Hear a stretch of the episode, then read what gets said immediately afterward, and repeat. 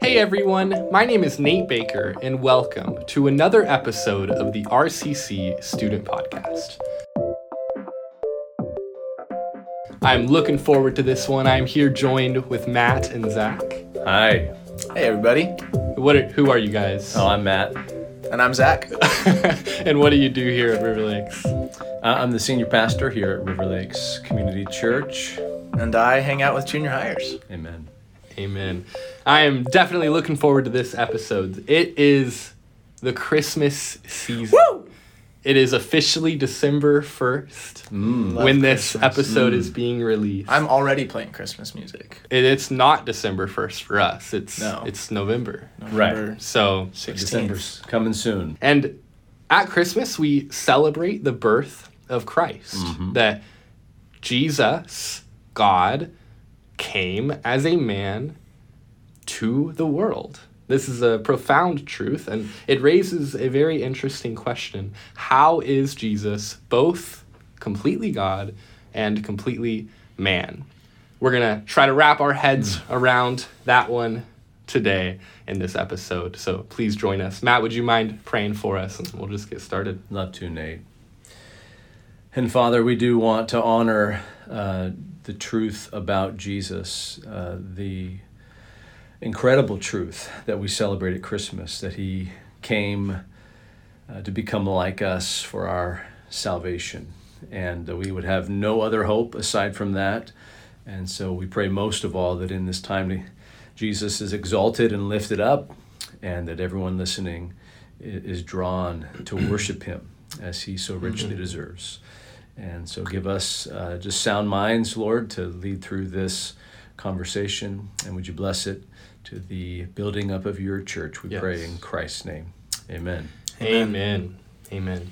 So, the first truth that we see throughout the scriptures is that Jesus is fully God. There are claims that Jesus is God all throughout the Bible. One that comes to mind is Colossians 1, verses 15 through 18, which says, He, namely Jesus, is the image of the invisible God. Now, think about that for a moment. You and I, and Zach, and Matt, and every person are made in God's image. But Jesus is the image of God. He is the actual image of God. This is to say that that Jesus is God himself. When you look at Jesus, you're looking at the very image of God, the very picture of God.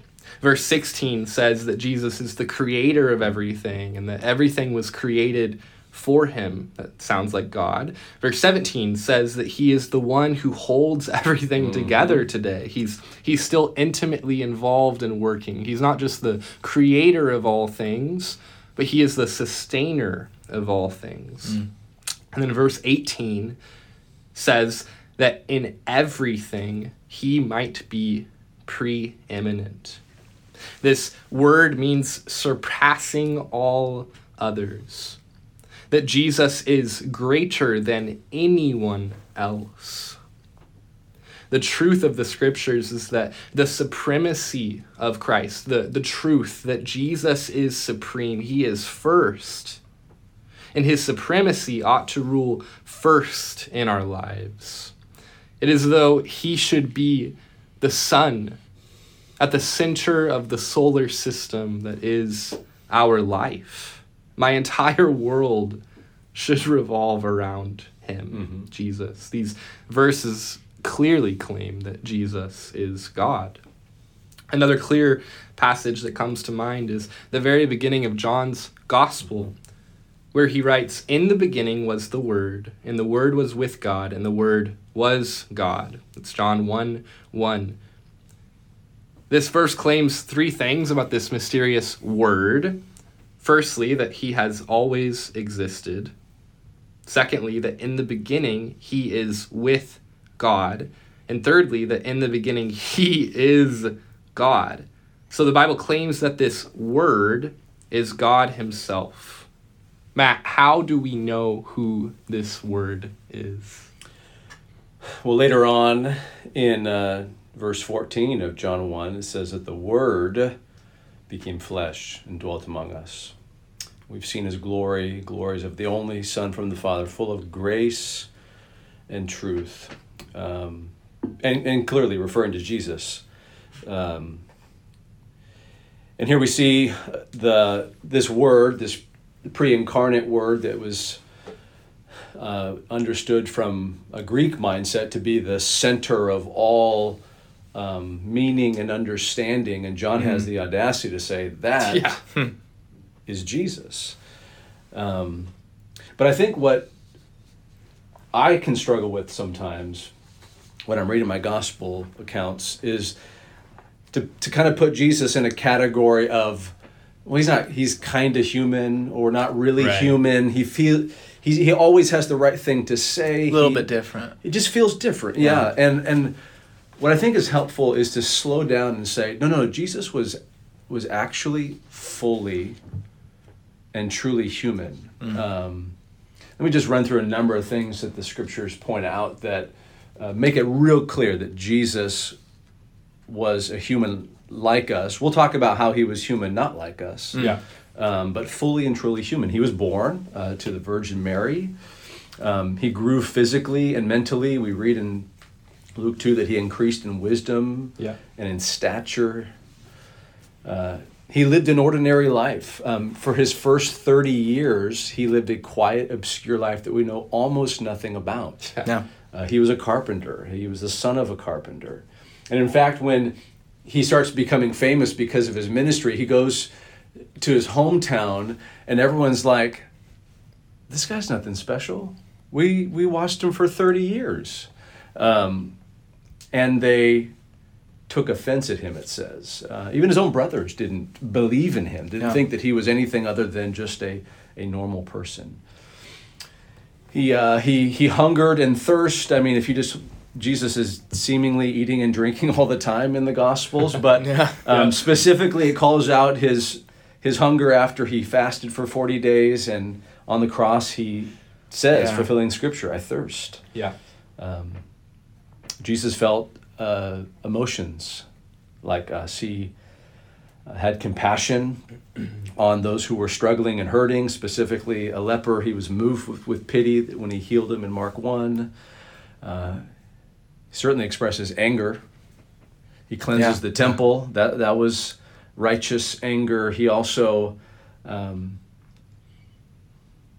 when the man with the withered hand showed up and they, they were testing him to see if he was going to heal on the Sabbath, he says that he looked at them with anger, uh, grieved at the hardness of their heart. And, and he also experienced grief. Um, I'm, I'm, I'm struck most by when his friend Lazarus dies and he's with Lazarus' sister Mary. And um, it says when Jesus saw her weeping, uh, he was deeply moved in his spirit and greatly troubled. And then two verses later, uh, Jesus wept. Yeah. He felt emotions. He, uh, Jesus, in his humanity, had limited knowledge. Um, he tells us specifically that no one knows the day or the hour that he's returning. Um, not the angels, not the Son, but the Father only. We also see that Jesus was tempted, something that, that we certainly understand. Uh, that was true in the wilderness with Satan, but at many other times as Uh-huh. well. He felt pain and he suffered. Uh, gosh, just look at the horrific accounts of the him being tried and beaten, scourged, uh, crowned with a crown of thorns, crucified, and he died. And he and he truly died. Uh, Jesus uttered a loud cry and breathed his last. Um, and I just think it's important for us to remember that Jesus really experienced the totality of human existence from being born to dying and really everything in between. And on top of that, uh, this man, despite sharing humanity with us, had the audacity to say that he was, in fact, God. Isn't that right, Zach? Yeah, that is. And this is something that many scholars and critics of Christianity, students, if you are um, engaging in conversation with somebody, they, they may bring this up. um, they may challenge this claim. Uh, we're saying, hey, Jesus claimed to be God in flesh. Uh, and there are many people who would say, well, actually, maybe he didn't. Um, and uh, we're going to walk through that. But first, I want to show you two very, very clear places where uh, Jesus uh, just is very clear. He claims uh, that he is God. The first is in John chapter 8, verse 58. Jesus is having a conversation with the Jews, uh, and I will read from verse 56. It says, Your father Abraham rejoiced, this is Jesus speaking, rejoiced that he would see my day. He saw it and was glad. So the Jews said to him, You are not yet fifty years old, and have you seen Abraham? Jesus said to them, Truly, truly, I say to you, before Abraham was, I am. Whoa. That's a big deal. Mhm. That's a huge claim. Not just a claim to uh, pre-existence, but a claim. Uh, if you if you know your your history and, and Exodus, I am is is the personal name of God. And the reaction of the Jews in verse 59 uh, is is clear. The Jews understand what he's claiming. Verse 59, they pick up stones to stone him. Yeah. Uh, a couple chapters later, John chapter 10, verses 30 through 33, we see another case of this. Um, Jesus says, I and the Father are one. And verse 31, the Jews picked up stones again to stone him. And the author John is even more clear in this case. Uh, Jesus answered them, I have shown you many good works from the Father. For which of them are you going to stone me? The Jews answered him, It is not for a good work that we are going to stone you, but for blasphemy, because you, being a man, make yourself God. Whoa. Yeah. Now, these passages might seem like super just gotcha verses for those who deny that Jesus claimed to be God. And I think they are. Uh, if you, however, are really talking with somebody who knows their stuff, what they'll probably do is say, hey, wait a second. The Gospel of John was written pretty late Mm. like you know 40 50 60 years after jesus' death and resurrection maybe this legend of uh, his claim to be god kind of evolved over time. Sure. and to that i would respond well maybe. But let's look at the earlier accounts. Mm-hmm. because it's not just the gospels. As a matter of fact the gospels were probably written after most of the letters of paul we see in titus 2.13 and philippians uh, chapter 2 like we'll see very very shortly uh, some very very clear claims of, of christ Yeah. as god Yeah. so this understanding that jesus claimed to be god and that that claim was true has been understood since very very early Yes. christianity it's not something that came up later Yeah. And so I, Jack, I'm, I feel like I'm thinking of so many places where the scriptures either hint or directly call out Jesus as God. Whether it's using Lord, which would have been Yeah. the word in the Greek Septuagint that translated the personal name of God. Yep. Uh, whether it's his miracles that demonstrated his uh, divine authority, uh, whether it was other claims that Jesus makes. Uh, there's there's just you can't be like oh well if we can just uh, solve a few passages we can Yeah. say that no jesus didn't actually think he was god Yeah. uh, he and his followers just repeatedly over and over again uh, testify to the fact yeah it's everywhere, everywhere throughout It scripture really is yeah Yes. So, as we transition uh, to thinking about, okay, so Jesus is fully man, Jesus is fully God. How do those fit together? But before we do, I want to talk just briefly about how Jesus was human, but not like us. Um, and in one way, in, in, in particular, which is obviously related to the Christmas story is that Jesus was born of a virgin, uh, which is something that none of us can claim. That was something that was unique about him.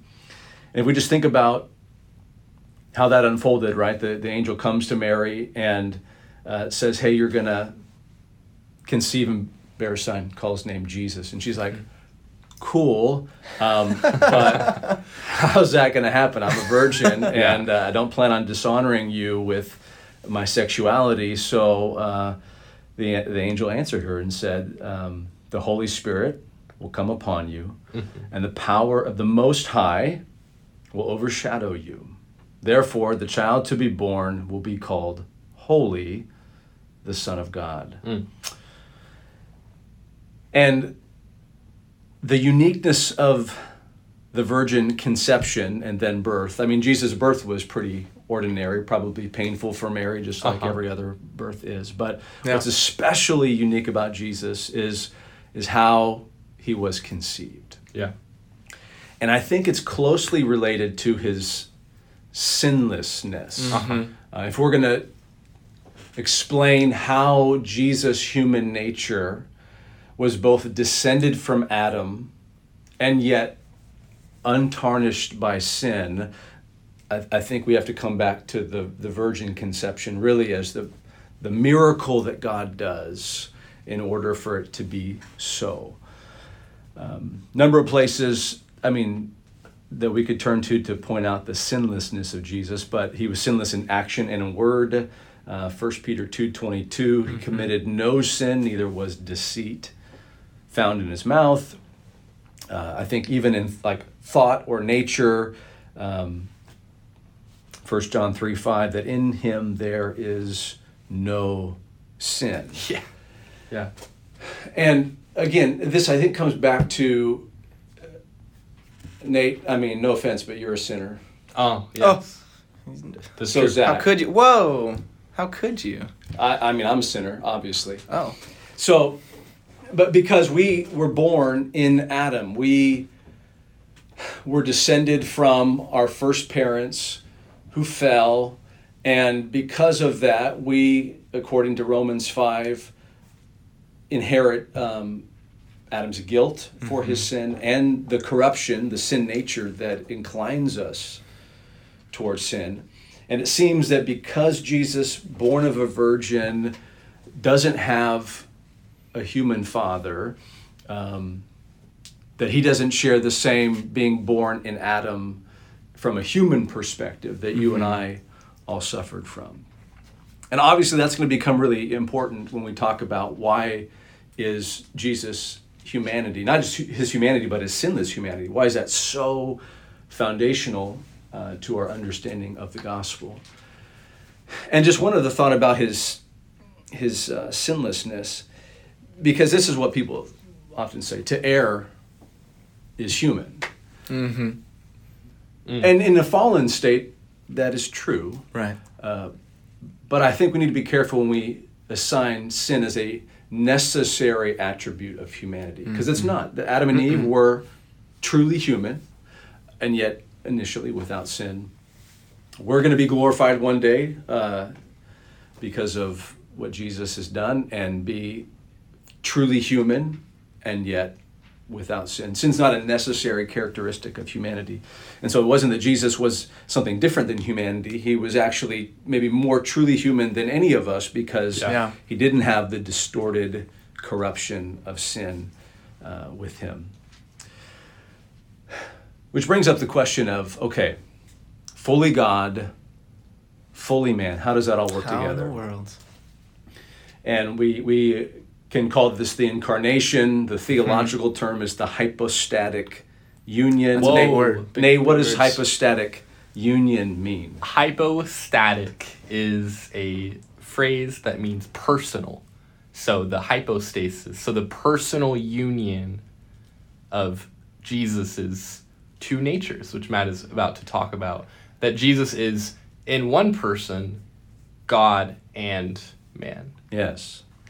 So Colossians two nine that that that in him uh, the fullness of deity dwells bodily. Mm. Um, but how do we understand the way these natures connect together in this one person? And this comes down to uh, a Chalcedonian creed that was authored by a council that came together to sort out how do we understand the way that these natures all connect. And um, one of the ways that's I think helpful for me is thinking through okay, what are the wrong ways of thinking about it so that we don't mess up the way we think about how Jesus, two natures connect in one person. Um, and to help us with this, I think we should talk about some superheroes. Oh, I love superheroes. Superheroes. Yeah. Let's do it. I think it's interesting. Superheroes are kind of who we look to as kind of more than human beings, Superhuman. superhuman.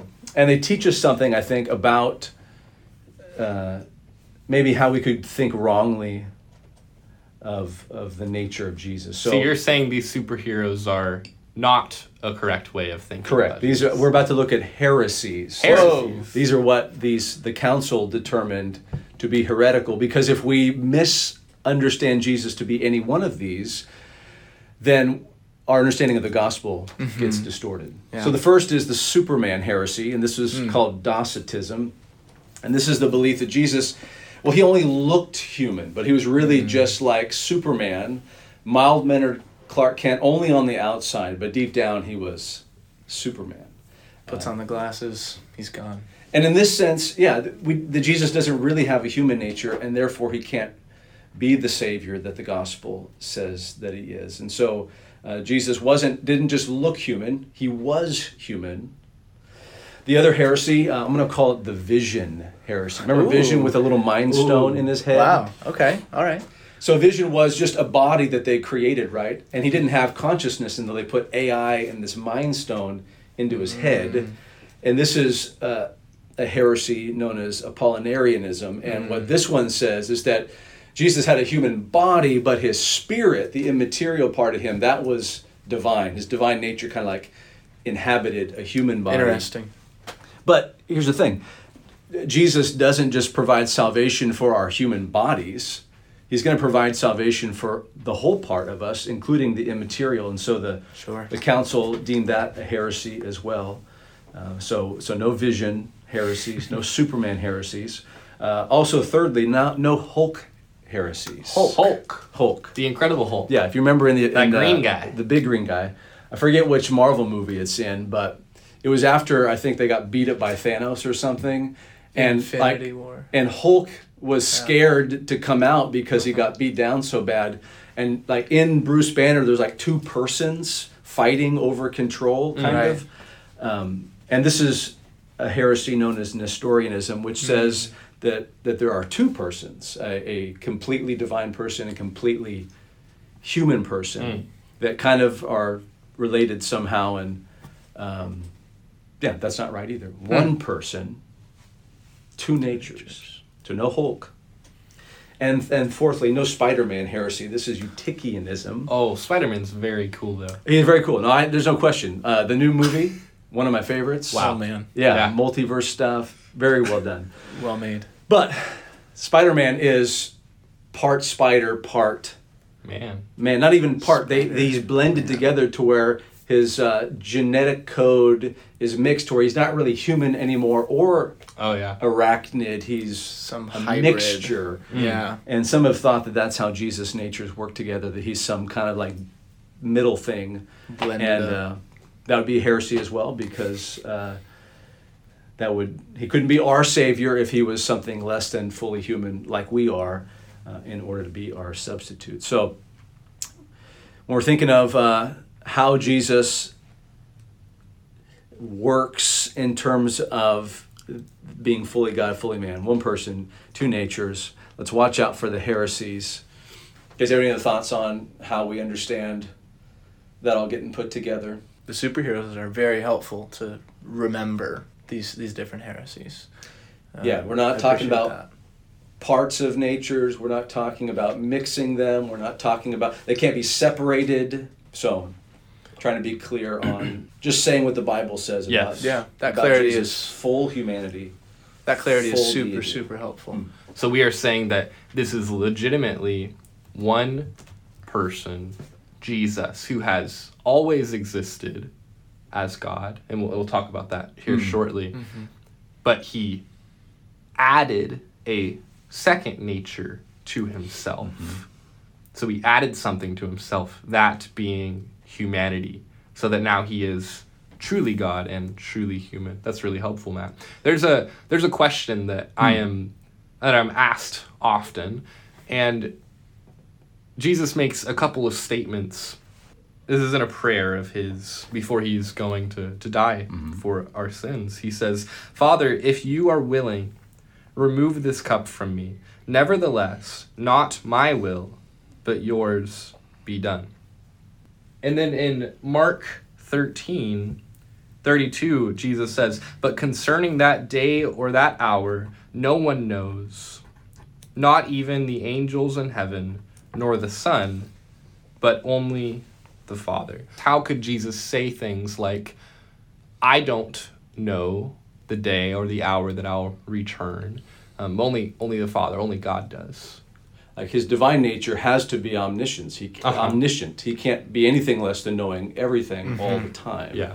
And so when Jesus makes this statement, I think we have to be understanding that as an expression of his human nature. Yes.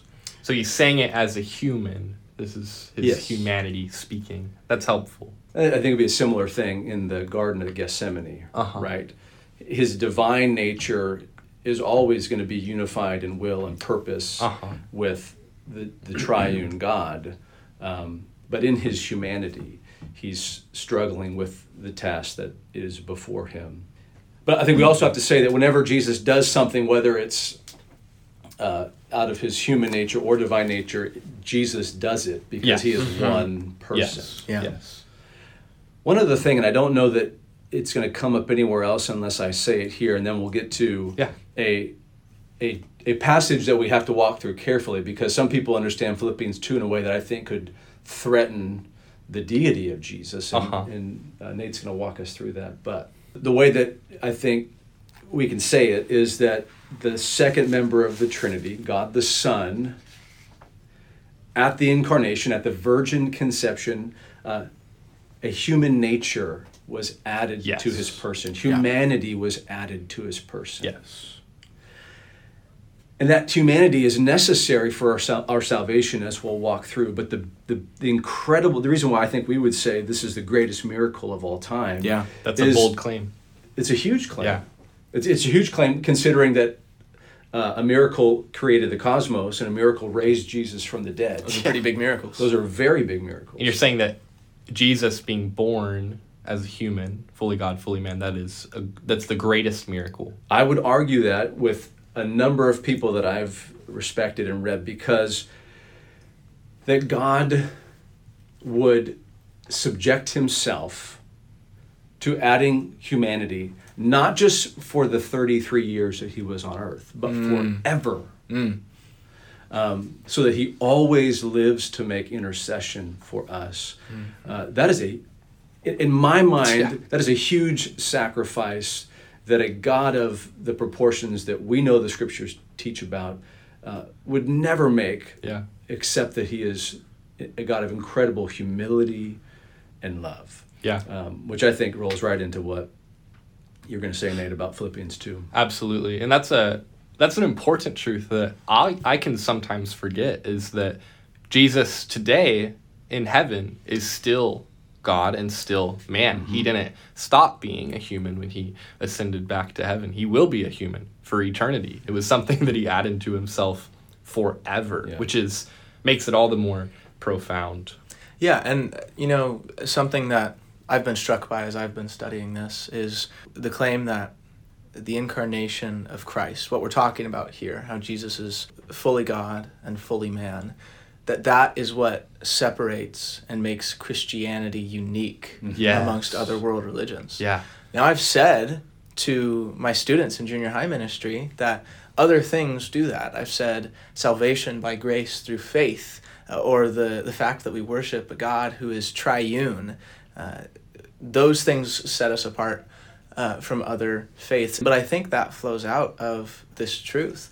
Uh, the ability for us to be saved by grace through faith is only possible because Jesus is fully God and fully man. Yeah, the incarnation absolutely. makes everything else possible.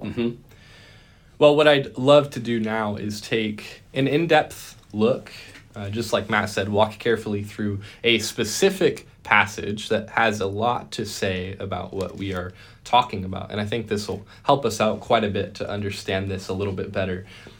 This passage is actually, many believe it to be one of the earliest worship songs, one of the earliest creeds hmm. of the church. It's sometimes called the Carmen Christi, which means the hymn of Christ. This is Philippians 2, verses 6 through 11. Let's read it together. Keep in mind, this is confusing language, and we will unpack it together. So let's read this Philippians 2, 6 through 11. Jesus, who, although existing in the form of God, did not count equality with God a thing to be grasped, but emptied himself by taking the form of a slave, by being made in the likeness of men. Being found in appearance as a man, he humbled himself by becoming obedient to the point of death, even death on a cross. Therefore, God also highly exalted him and bestowed on him the name which is above every name, so that at the name of Jesus every knee will bow, of those who are in heaven and on earth and under the earth, and that every tongue will confess that Jesus Christ is Lord to the glory of God the Father. Let's let's unpack that. Mm-hmm. So it starts by saying Jesus, although existing in the form of God, this Greek word Morphe is the word that is here as form, and it is just packed with meaning. It, it means basically that everything that God is, Jesus is. Mm. This is a complete affirmation of the full divinity of Jesus. Simply put, he is God. Mm. Also, the, the verb for existing that comes before it, Jesus, although existing in the form of God. This verb for existing is a present tense, it's an mm. ongoing type of verb. So Jesus has always been God and has never stopped being God. Mm-hmm. That's very important for us to, to remember in this passage. Mm-hmm. The hymn continues and it says that Jesus did not count equality with God a thing to be grasped. This can also be translated as a thing to be taken advantage of. Think about it. Being fully God means that you deserve everything. Mm. You deserve to be up in heaven with all the power, receiving all the praise and all the glory. But Jesus did not take advantage of what was rightfully His. It might be helpful to think about it like this If I was God, and if I decided to go to earth, I would want to make it really clear that I'm God and that everyone should worship me. But that's not what Jesus did.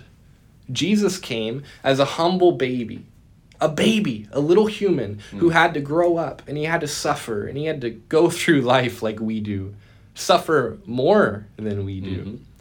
He gave up what was rightfully his in heaven, the, the prerogatives that come with being God, the rights and the privileges. And, and that's what it says next. It says, but emptied himself by taking the form of a servant, by being born in the likeness of men.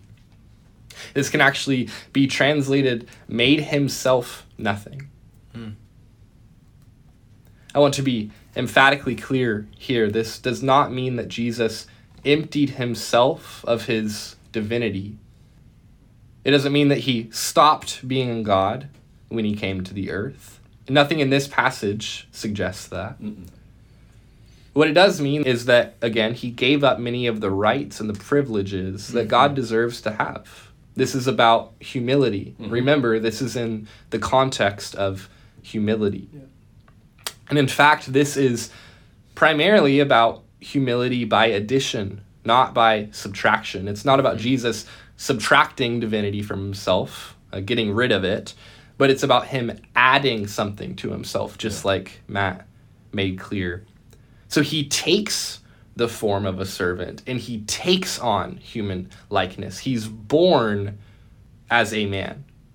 And he legitimately is born as a man. He he adds the human nature to himself so that he is legitimately human and yet he is still legitimately God. He is what some people call the theanthropos, the theos meaning God and the anthropos meaning human, the God man. Mm-hmm.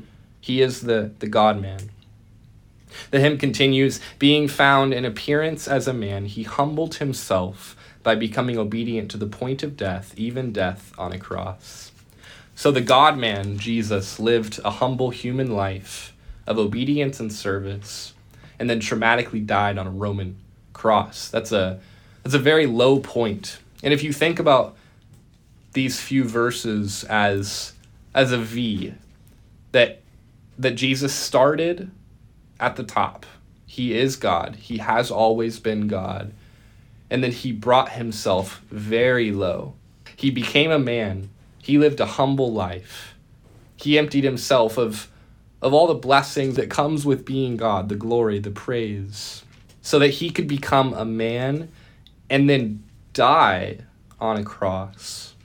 But Jesus did not stay dead. The V mm, continues, amen. it goes upwards. It says, For this reason also God highly exalted him and bestowed on him the name which is above every name, so that at the name of Jesus every knee will bow of those who are in heaven and on earth and under the earth, and that every tongue will confess that Jesus Christ is Lord to the glory of God the Father. Amen. Yeah. My hope for us all is that in the midst of some of this confusion, we can see how precious and how beautiful these truths are because this is a passage that the first time that I read it confused me so much. So I read it again. And then it confused me so much. And I kept on doing that. And I struggled with this passage for some time until it began to become something that was truly so beautiful for me. And, and instead of being what at first looked like a problem passage for Jesus's divinity that that he is completely God. It it kind of sounds like at first that he's like he's no longer God and now he's only human. Yeah.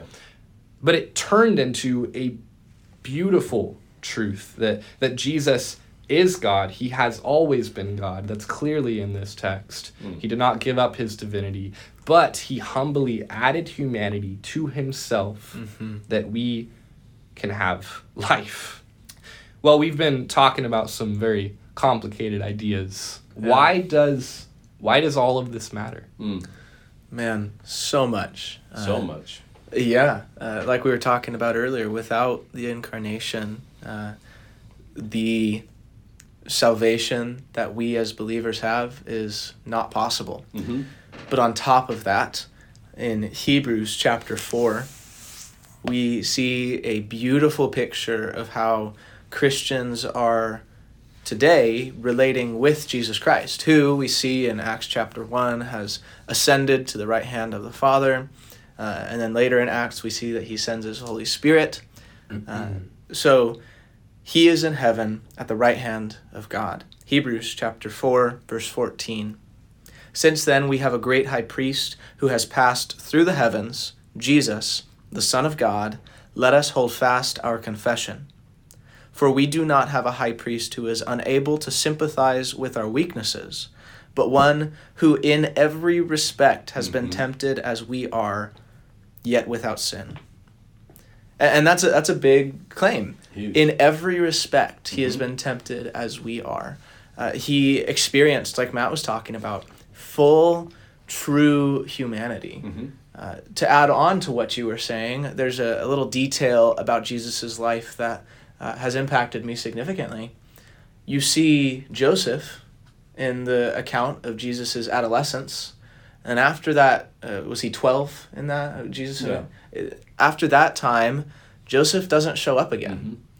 So at some point between 12 and 30 or so years old, Joseph the leader of Jesus's family, mm-hmm. and and keep in mind the Bible teaches us that Jesus did have younger brothers and sisters. Mm-hmm. Um, Joseph died, which left Jesus, the oldest son, as the one who was to care for his family. Mm-hmm. He had to probably take on a lot of responsibility way earlier than uh, most men would have to to take care of his mother uh, and his brothers and sisters. Mm-hmm, mm-hmm. So uh, pain and struggle and hardship were, were common.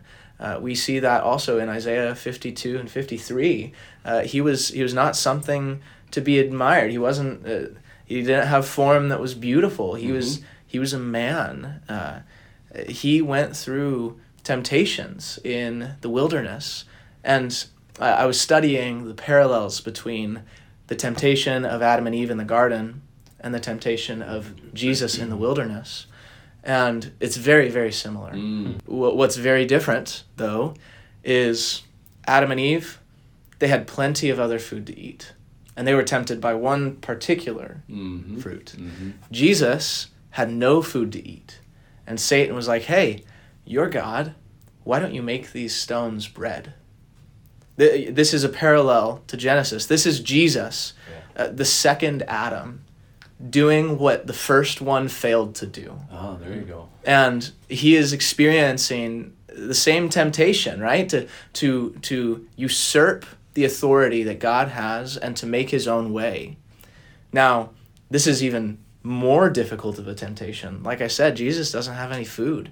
Uh, he's out in the wilderness, no food, no water. He is, he is. I, I love the way that Matthew four puts it. Uh, Forty days, forty nights, and he was hungry. Mm-hmm. Yeah. yeah. Like goodness gracious The understatement. of, Of the the, century. yeah, forty days and forty nights without food. I would be pretty hungry Uh, too. yes, sir. So, Jesus is able to understand our temptations. He's able to understand the pain that we've gone through, and that's something, uh, students, uh, that I want you to understand. Is that no matter where you are, no matter what sins you've committed, or what sins have been committed against you, no matter what pain you've experienced, Jesus is able to sympathize with you. Mm-hmm. He, he's been in your shoes. He knows what it's like to be human, to be truly, fully human. And he, he loves you. He's up at the right hand of the Father, uh, and he is interceding on your behalf, uh, praying to the Father for you, talking to the Father for you. Mm-hmm. Hebrews 4:16 is the implication of this truth. I'm really glad you went there. I was hoping you would. Yeah, mm-hmm. yeah. Hebrews 4:16 Let us then with confidence draw near to the throne of grace hmm. that we may receive mercy and find grace to help in time of need. Without Jesus being fully God and fully man, this this kind of relation this kind of relationship wouldn't be possible.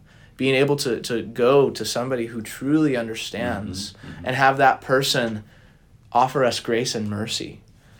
That's what the incarnation makes possible. That's what Jesus being fully God and fully man makes possible. So you can go boldly with confidence Right. before God the Father and before Jesus Christ uh, and ask for help in your time of need. Ask for mercy and grace whenever you need it.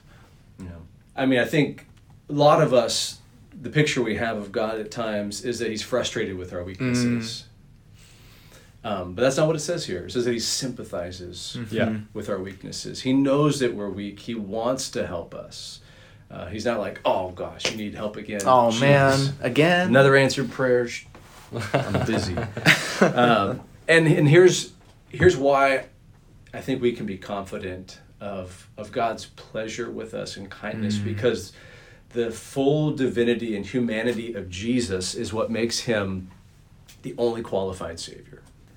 Let's start Yeah. with this. So in order for Jesus to make a way for us to stand before holy God, several things needed to happen. First, um, somehow we have to keep the law perfectly in order to stand before God.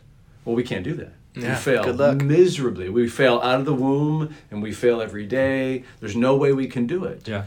And yet, Jesus, because he is fully human, is able to keep the law not for himself, but for us. He, he keeps it in our place so that because Jesus was human and didn't sin, uh, that record of perfect obedience can be offered to us as a substitute. He can say, Here, you, you can bring this transcript to the Father Yeah. that's got all A's on it, um, even though it wasn't us who did it. Yeah. So he represents us in terms of our obedience. Uh, this is definitely uh, by one man's trespass, many were made sinners. By Yeah, one man's Romans act of 5. obedience, many were made righteous. Romans Mm-hmm. 5. But then also, um, he's our substitutionary sacrifice. That Jesus, Hmm. because he was sinless human, could also offer up himself to pay the penalty that we deserve. So not only does he give us the record of righteousness that is required to stand before God, but for all of the, the consequences that we owe because of our sin, Jesus pays for them at the cross. He is sinless, therefore, he doesn't have to pay for any of his own sins. He is able to offer up his life as a substitute. And because he is not just fully human, but fully God, he is able to absorb the infinite wrath of God that our sins deserve. The reason mm-hmm. why hell lasts forever for sinners is because we've offended an infinite being. Mm-hmm. And the only person who could pay an infinite price is God himself. And so Yeah. Jesus is uniquely God and man so that he can substitute. And he has to be fully human. He can't just be a human body or a human spirit or any of those heresies that we were talking about, the superheroes. Because as Athanasius pointed out, what has not been assumed. Has not been redeemed. So if Jesus isn't fully like you, then you're not fully saved. Only part of you is saved. And so uh, Jesus, thank God, is fully human and can save us to the uttermost, the author of Hebrews says. Yeah. Yes. Um, and another thing that, because he's the God man, the Theos Anthropos, he's the bridge builder, or to use Paul's language, he's the mediator. For there's one God and there's one mediator between God and men, the man, Christ Jesus. So in his humanity, he can grab a hold of us, and in his divinity, he is one with the triune God Yeah. and he can bring us together because of his unique being two natures in one person. There's no one else like that, and there's no one else who can do what Jesus does. Amen. So we're wholly reliant on him. Yeah, I mean, I, I and that's the beauty of it, right? That Yeah. because of what of who Jesus is and what He's done, uh, I I can stand justified before God, not based on my record, but Jesus. I don't have to fear. Uh, the penalty of my sins, I can enjoy full forgiveness because of Jesus. Again, not because I made up for it somehow, and uh, He connects me back because He's the mediator. Amen. I would add just a couple bits of, of application for us. We can often worship Jesus because of what he has done for us. That's a wonderful thing. We should we should look at all the good things that he's done for us and worship him for it. But we should also worship Jesus simply because of who he is. Mm-hmm. Jesus is God. If Jesus was not God, he would not be worthy of our worship. And so it's not just what Jesus has done for us, but it's also who he is. He is God. Secondly, I would just throw in that Philippians 2, the passage that we dealt with, is in the context of Jesus' example of humility. And who is it an example for? It's an example mm. for us. Yeah. It is it is a beautiful picture of Jesus emptying himself, making mm. himself nothing, considering the needs of others before the needs of himself and sacrificing for them. And that is a picture of what we ought to do for each other. I can sacrifice for mm-hmm. people. I mm-hmm. can I can enter into a posture of humility and and consider myself less than others. You don't have to demand your rights in a situation either. You can, yeah, you may feel like I could expect this, but Yeah. Yeah. I mean, Jesus could have expected an awful lot. Yeah. Um, Yep. Because of who he was, and yet humbled himself. That's a great point. Absolutely. Yeah. I think of the uh, the time where he's uh, being arrested, and Peter Yeah. lops off the servant's ear, and Jesus is like, "Hey, dude." I could call on my father and he would give me 12 legions Yeah. of angels. Yeah. Jesus has the full rights and authority of deity, but Uh-huh. chose not to exercise Yeah. them. Yes, absolutely. Lastly, I would just point us to the end of that passage we read in, in Philippians. It says, So that at the name of Jesus every knee will bow, of those who are in heaven and on earth and under the earth, and every tongue will confess that Jesus Christ is Lord Mm-hmm. to the glory of God the Father. And I, I want to ask you very simply and plainly is Jesus your Lord? Is he your Lord? If he is not your Lord in this life, there will come a day when you'll have to profess Mhm. that he is Lord, anyways. Mm-hmm. But that will not be to your salvation. Nope. It, it is a day where every knee will bow and every tongue will confess. Every single person will have to look at Jesus Christ and say, You are Lord. You are Lord. Mm. Are you saying that now? Is he the Lord of your life? Or will you wait until the day when it is too late? Zach, do you mind praying for us? I'd love to. Father, thank you for sending your Son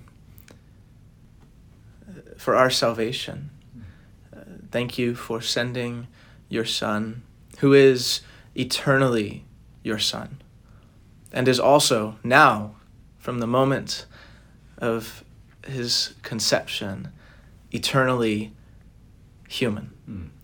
Uh, thank you for sending him uh, as an example of humility for us. Thank you for sending him to uh, uh, provide healing. But Lord, uh, thank you more than anything else uh, that you have sent him to save us and to bring us into right relationship with you, something that we could not do Uh-huh. on our own. And more than even that, Lord, thank you for who you are. Mm-hmm. This this miracle truly is the greatest miracle of all. The Father sending the Son so that the Son could unite us with himself and bring us once again to God. Mm-hmm. Uh, Just uh, incredible, Lord. Uh-huh. And I pray that those listening would take the opportunity, as Nate was saying, to profess you as Lord now, because today is the day of salvation. There, there is no promise of tomorrow. Mm-hmm. Mm-hmm. And I pray that you would teach all of us to humbly submit to your rule and authority as Lord and Savior before it's too late. Yeah. So, Lord, we love you and we thank you, and it's in your name we all pray. Amen. Amen. Amen. You've been listening to the RCC Student Podcast. This next week, as you go through life's various challenges, remember that the God you worship is one who can truly sympathize with your deepest sufferings. We love you guys. We'll see you next time. See ya. Bye, you guys. Thanks.